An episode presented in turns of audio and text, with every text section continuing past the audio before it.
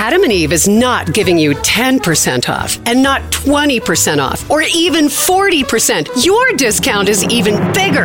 AdamandEve.com is giving you a whopping 50% off. But why stop there? In addition to 50% off, you also get 10 free gifts. That includes a racy item for him, a sensuous toy for her, and something we know you'll both enjoy. Ooh. And 6 extra special bonus items that are sure to rev your engine, pique your curiosity, ooh, and even blow you away.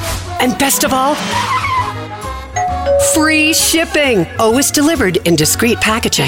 So rethink your bedroom routine. Go to AdamandEve.com and enter the station's exclusive code at checkout, Miller, and get, you know the discount, 50% off almost any item and 10 tantalizing free gifts. That's Miller. Again, Miller.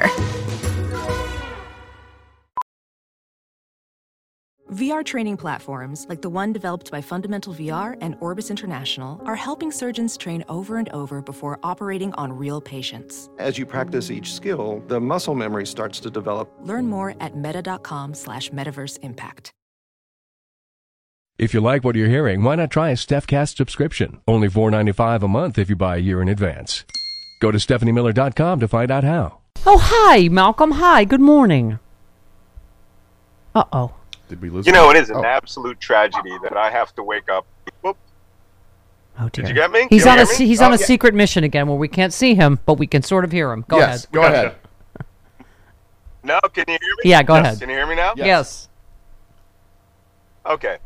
I said it's an absolute tragedy that we have to wake up and hear that father's story about, you know, his kid being in a school with a gunman going around pretending to be the police. Right? Mm-hmm. Trying to lure kids out so that he can kill them, a 15-year-old, and, you know, having to have his kid calm him down.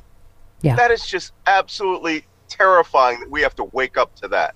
Yeah, but I mean, the fact that we've normalized and desensitized our kids, right, to they have to be this way. It's like, okay, Dad, calm down. It's okay. It's just, they go through these drills all the time. I mean, we traumatize them even with drills, and this is, they've seen all the TikTok videos of the last 25 schools that went through this, right? Yeah, of course. And then they see what I call the Rittenhouse effect. Yeah. Which is that this young kid can take a weapon to a circumstance where he initiates the threat of violence by carrying a firearm, then gets into a conflict and then calls self-defense. It's the image in the heads of these young kids that think that they want to be in this, right? And the exciting world is the one that we portray in television and movies all the time, which is, going out and shooting people and things with guns. The NRA has completely, masticated this circumstance by first changing the entire fabric of what the NRA was, which was a target shooting and sports organization, into believing that guns are critical to every moment of your life and that it's a right, just like breathing is a right, right? Yeah. So this is where we are. I'm a big gun owner. You guys know that. Yeah. I collect firearms. I'm a long-distance competitive shooter. I have been my entire career. But they never, ever come out of the safe. These people, I'm not joking, and I know them. They literally will sleep with guns next to them. They will caress them and use them as fetishistic objects. They're precious. They're precious. The precious. Impossible places. Yeah, they're the precious. It is. Mm-hmm. But, yeah. And the kids watch this. If it turns out the father bought the gun, again, the other part of the Rittenhouse effect, right? Not the Columbine shooter. The shooter in Newtown, mother bought the rifle for him, and he murdered her first. Yeah. It's out of control. Yeah. Yeah. So speaking of other armed terrorists on January 6th, somebody wrote a happy clappy piece, which I love. Tuesday was the best day for American democracy in months. The committee achieved visible progress on multiple fronts. It secured critical cooperation from one of Trump's former top aides, that's Meadows. There was movement in a court case that could speed along the delivery of critical documents from the National Archives. I think the judges basically scoffed at Trump's claims of, I think they said, "You're not the president, bitch." I think that's what they said, basically. The cherry on top was the news that one of the highest-profile attorneys who pushed the lawsuit, Sidney Powell, aimed at overturning the election, is under grand jury investigation. Taken together, it means the legal and political community might actually do something about former President Trump's efforts to steal the last election. What do you think this morning, Malcolm? You know, it's nice to be optimistic. It's good that we hear that some of the key players are finally cooperating. I'm not sure I believe that Mark Meadows is actually cooperating. Yeah, until we get the Trump statement. I don't know that he's cooperating. Yeah. Go ahead. Right. No, well, you know, someone, I can't recall, I thought it was Rude Pundit, but someone wrote that his quote-unquote cooperation really appears to be, you know, Trump isn't opposing him, isn't attacking him, isn't saying anything about him. Right. And that shows that a level of coordination with Trump himself. Trump understands he's going to just sit down, he's going to say, I plead the fifth, or he's going to make a viable, argument that he was operating, you know, under the controls of the president and that he can't comment on that. But he'll do it in front of the committee. Yeah. One of the things that I'm a little disappointed with this committee is that right now they don't have any plans for public hearings whatsoever. They need to, you know, I know they need to run the clock out, but it's a clock with much bigger stakes. It isn't just getting this report out. November 22, and here I go. Yep. I'm going to do this every week till November 22. Yep. This is the election that will decide whether American democracy exists. I'm not joking. They will. We cannot afford to lose the House of Representatives. We cannot. Which means everybody needs to join their little indivisible group or whatever group and start mobilizing people today, right, to understand that this could quite possibly be the end. Because if the Republicans take that House, they're going to impeach Biden and Harris every day. They will weaken us. They'll destroy the economy. They'll do whatever they need to do to set Trump up for a second election. And right now we're seeing polls because they have the energy. Yeah, they feel like they have the chance to get everything they want again. So they're willing to tear down American democracy, lie, cheat, steal, and obfuscate. And what do? We complain when we don't get our one little thing that we're a single-issue voter for. Yeah. Today, we're hearing Roe versus Wade may end today. Yeah. Mm-hmm.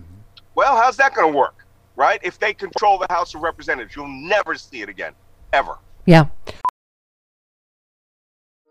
Welding instructor Alex DeClaire knows firsthand how VR training platforms like ForgeFX can help meet the demand for skilled workers. Anywhere you go look, there's going to be a shortage of welders. VR training can help welding students learn the skills they need to begin and advance in their career. The beauty of virtual reality is it simulates that exact muscle memory that they need. Explore more stories like Alex's at meta.com/metaverseimpact. So Liz Cheney said we will make a determination as we go about the extent of Mark Meadows' compliance. So in terms of, let's see, so the three-judge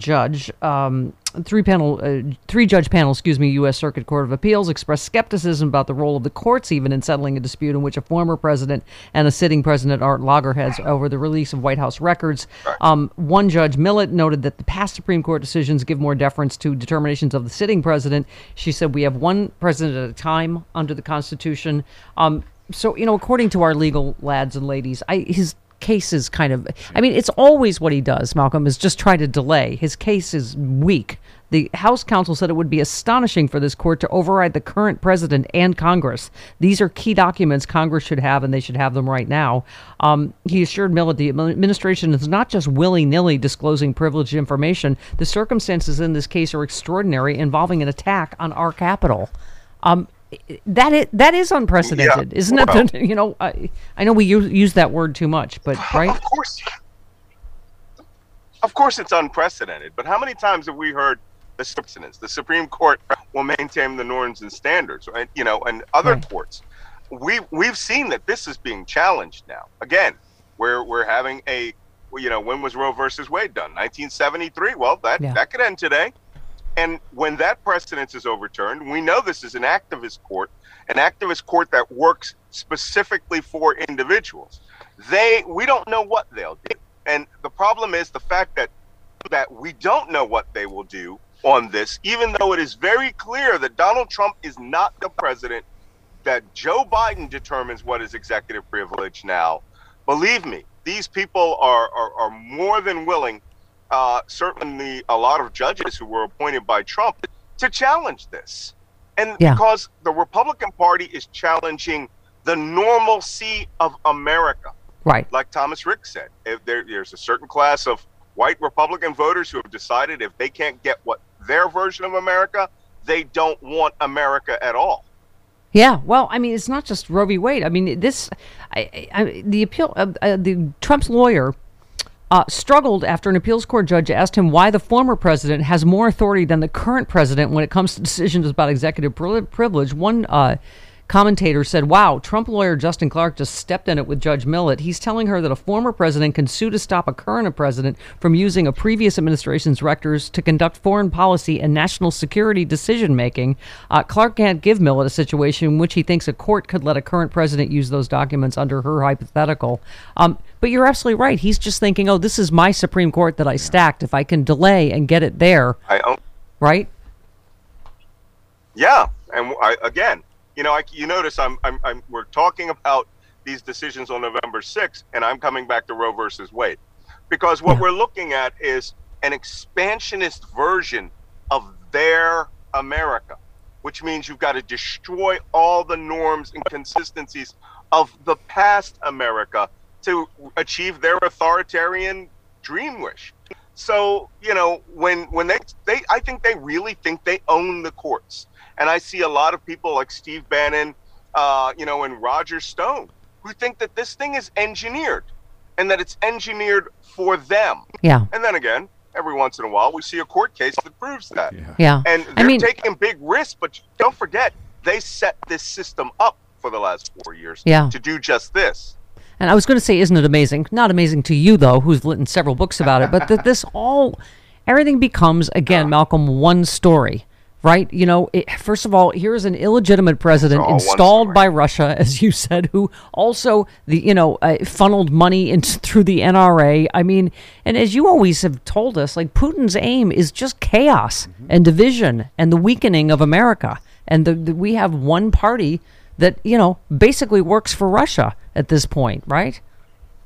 Well, you know, interestingly enough, there have been a series of threats from Russia this week about carrying armed action out in Ukraine. And those threats are not for Russia, just for Russia. Let me rephrase that. It's targeted to the Republican Party also, right? They know they're going to come out and trash Joe Biden in foreign policy on this. Many of these statements, which are just real saber rattling, they don't really have the, I mean, they have the capacity, but they're not going to go into an armed conflict with the United States. But they know how damaging and dangerous it would be to get the U.S. news media and the right-wing media talking about the incompetence of Joe Biden, losing Ukraine, not standing up to Russia. Why are we even talking to Russia? These people, look, the entirety of the Russian national security apparatus studied everything the Soviet Union ever did, but they studied us, and they understand how fragile we are. And by being fragile, they can damage us when you have one party that essentially works as a chaos agent for KGB officers. It's like you said before, Malcolm, you don't know which is which. Like, who's starting it online and who's amplifying it, Russia or the right wing here in America, whether it's anti-vax, anti-COVID mandate, pro-gun, racial division after the Rittenhouse and Ahmaud Arbery lynching. I mean, they're indistinguishable. The correct answer is yes.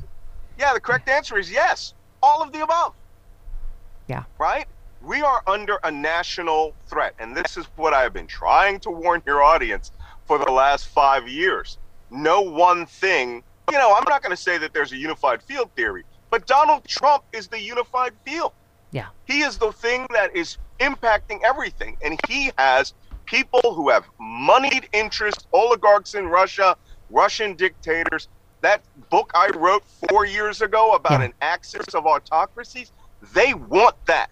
Yeah. And America is teetering on the absolute edge of giving it to him. Yeah, Donald Trump is an agent of chaos who is bad for America, which is why he is perfect for Russia and why you've got to buy Malcolm's new book, They Want to Kill Americans. It's about the ongoing Trump insurgency, and it is critical that you read it and that you do everything Malcolm says. All right, Shouty McShoutface, it's always a pleasure, sir. When will it go on sale? Do you know? Starting in January. Okay. All right. There you go. January 3rd, right before next month. Anniversary. Next month. Yes. That's when we're back on the air live. January 3rd. That's right. Okay. Everybody at their what do you call it on a ship? Gunports. Everybody at their ready station. Man your stations. Yeah. January 3rd. Oh, battle stations. Right. Stephanie. Whatever. Goodbye, sailor. Thanks, Malcolm. Bye bye. Thank you. Bye bye.